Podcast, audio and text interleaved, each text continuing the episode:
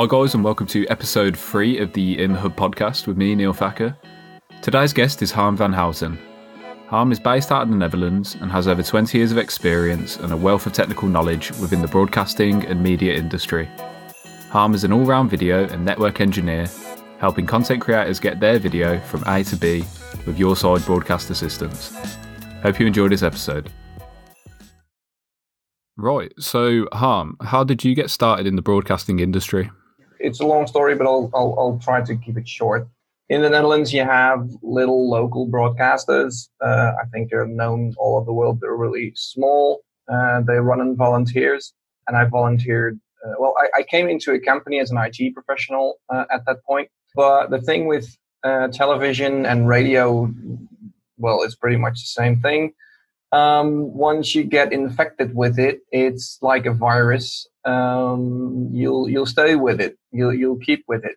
So that's the same thing with me. From being the IT professional, I became the responsible uh, guy for the television uh, side of things with that broadcaster.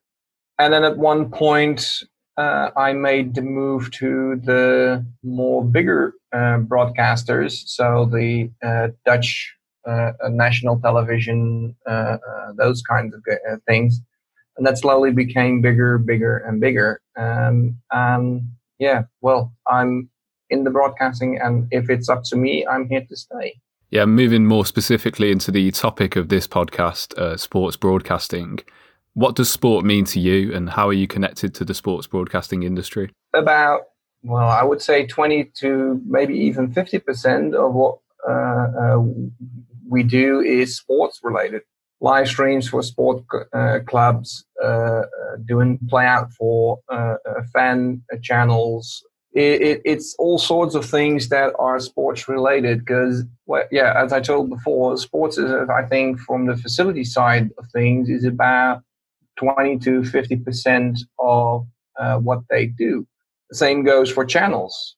How do you get people to your channel? Sports. Because well, if it's football or if it's American football or horse racing or whatever, people tend to, well, go towards that and they'll well, consume the uh, advertorials that are with that as well. So, yeah, again, it, it it's a major part in what people uh, uh, tend to watch. And I think it's one of the things that will stay linear mostly.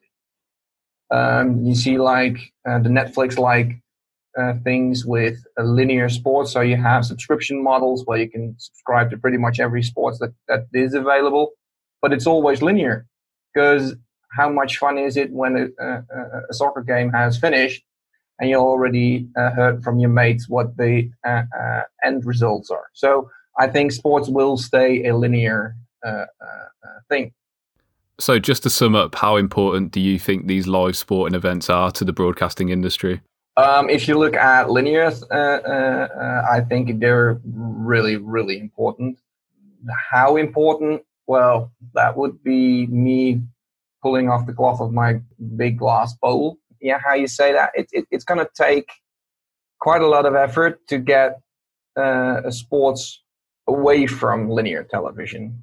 Um, I think if you speak linear television, well, you end up with sports and then obviously with the events of the last year, you know, how how did COVID nineteen impact live sports and, and sports broadcasting in general? You know, did it have a wider impact on industries outside of broadcasting that we don't often think about? I think so, yes, because um, everything came to a grinding halt. So channels did did miss their content. Uh, uh, sports clubs are missing their income. Facility companies are not driving out with their trucks um, channels lose revenue on their commercials. It's one big avalanche of uh, uh, uh, people that are um, related to the sports event. And that's then just only the media side of things. Things like the local fish and chips uh, uh, guy next to the sta- stadiums will have the same thing going on. So I think it it well, once the situation clears up, we will get a better understanding of what the actual impact is. But looking at uh, looking over what I've seen so far, the Olympics being cancelled, well, being delayed. Um, imagine all the costs that are involved with that. Uh, just all the logistics, equipment being shoved around, people already on site needing to go back, and well, all sorts of logistical uh, problems. The actual impact will only become clear when um, the dust settles and we can start doing that what we did before, and then yeah, then the numbers will will show how big of an impact it will be. But I think looking at what I'm seeing now, it'll be bigger than that we uh, can estimate at this moment. Yeah, because it's easy to kind of look at the Olympics and the issues with the rights and stuff like that, but but you can't forget about these kind of grassroots football organisations and, and teams, you know, in local areas who, who are really, you know, hit hard by this as well. Exactly. Yeah, there are even the smaller clubs that really rely on the uh, income of licensing fees um, to keep things going, to to to keep the doors open. Um, to pay, even for the smaller ones to pay salaries towards uh, uh, the semi-profs uh, uh, in their teams, and that's talking about the bigger sports. If you go to the really little things of sports, like well, for in for instance, in the Netherlands, you have the basketball. It's not that big; it's quite small, but not having uh, to play, but still rent the venue um, and having no uh, income from your uh, rights contracts. And that's going to hit them hard. So, how have you seen, you know, broadcasters and sports organisations adapt to the challenges imposed by coronavirus? Um, the Belgians went digital with their uh, uh, cycling because they're really fans of uh, road cycling or how you say that, uh, bike races or I don't yeah, yeah, you know, road cycling. properly yeah. uh, translate that to English, but um, they did that virtually, which turned out to be really cool to look at.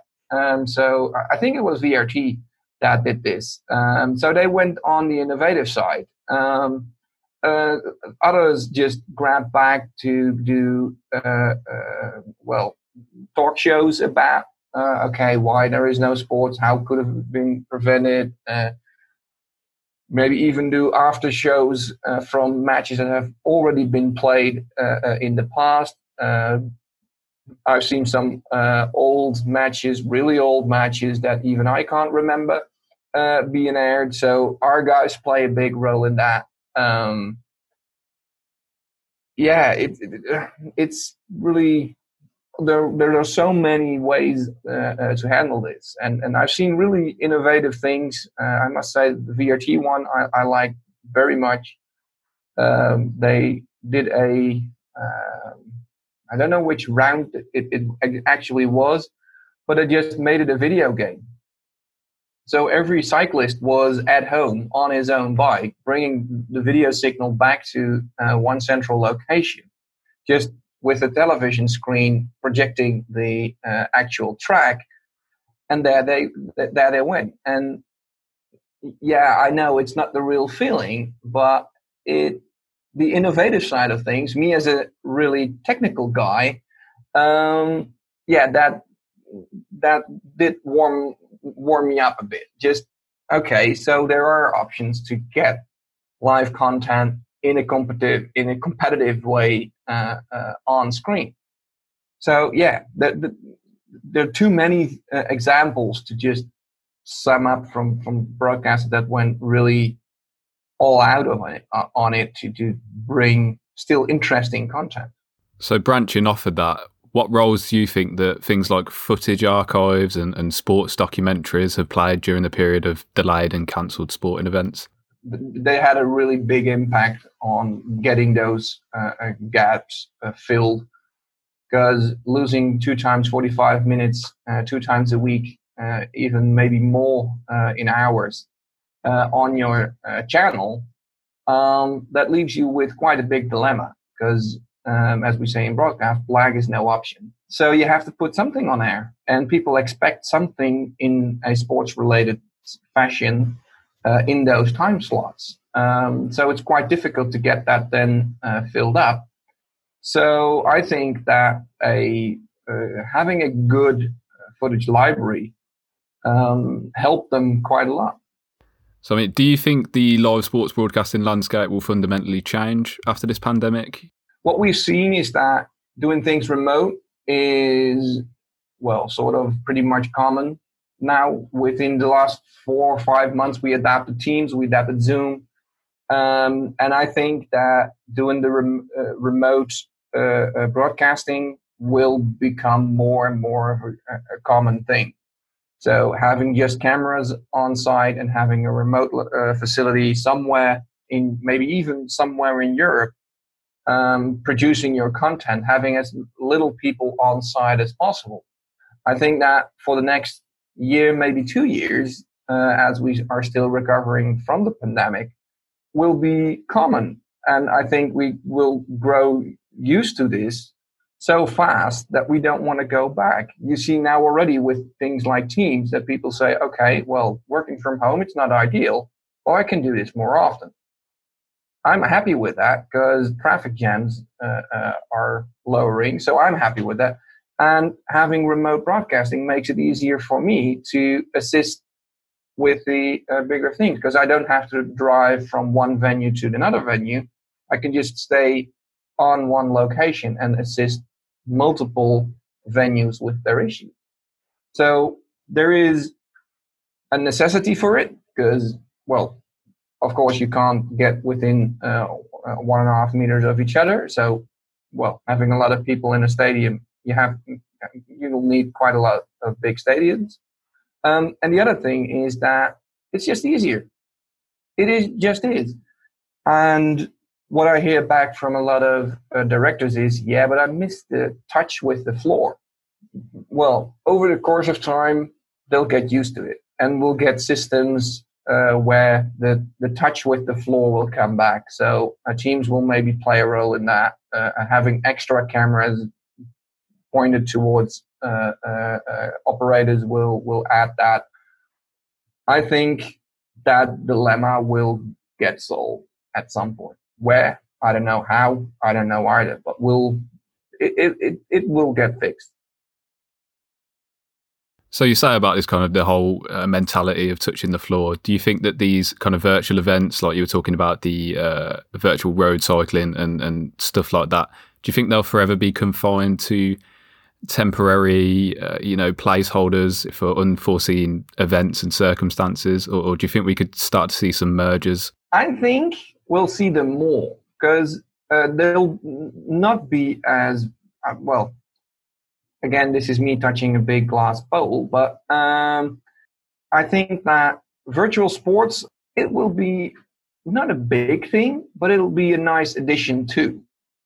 So um, it might become sort of a part of a talk show where uh, uh, guests are talking about certain writers or certain, uh, well, whatever you might think of, and they'll do demos this way. So they'll show you how it went. They'll uh, uh, they'll do a race and, and, and discuss this afterwards. And, and just as a sort of an entertain, bit more on the entertainment side than on the sports side, I think it, it just won't be a, a big part of uh, broadcast anymore as it was during the, uh, well the hype of the pandemic. Um, but I think it'll be quite an, a, a good addition to the live sports events. So thank you for reading your crystal ball today with us, Harm. Really appreciate it. You're welcome. Um, I, I, even polished it up for today. Uh, just to end on, uh, are there any exciting projects you've got in the pipeline? What are you up to at the moment? Well, that, that, that's just touching on remote broadcasting. It's a protocol which is called SRT. It, it was shortly coming up before the pandemic, but it grown really fast. Um, and we're doing quite some big projects with that. Uh, we're bringing uh, sports. We're even bring, bringing uh, elderly bingo to local broadcasters with this uh, protocol. So it goes from uh, doing a complete live interview uh, from the executive from the University of Eindhoven towards France over just vanilla internet um, in high resolution to bringing elderly bingo to the local broadcaster just from Eindhoven to a local uh, a city here in uh, Brabant. So um, it that, that's one of the things that that helps uh, uh, things like remote broadcasting, and especially for the local sports uh, uh venues, because things like these innovations, because um, SRT is also available within several Playbox products, you can just natively pick that signal up and bring that towards your playout system. So just well, buy a cheap license of vMix. It does SRT already. And just link your vMix to your Play app. There you go. No big satellite trucks, nothing. You just, well, go towards your local broadcast, uh, sorry, go towards your local sports club and have them, uh, uh, uh, well, bring them to your station. Just show them and, and make it easy for them. Just, yeah, somehow reach out to them. That, that's, what I would say for to the smaller broadcasts and for the bigger ones, yeah, do the same thing. The smaller ones need it. Yeah, completely agree. So, I mean, I look forward to tuning into Bingo Championships at some point soon. um, so, if people are interested in SRT or anything that you're up to, uh, how can they best get in touch with you? Um, well, go and find us on the internet. Um, it, it, it, it's the easiest way. Uh, visit our website, uh, yourside.nl um, or .tv, uh, whatever fits uh, fits you best. Um, you'll find us there, and just click on uh, uh the contact page. We're there 24/7. Um, reach out, and we'll uh, we'll try to help. And we do that during, well throughout all Europe, and there where possible, we help out throughout the world. So just reach out, and we'll uh, try to help you out.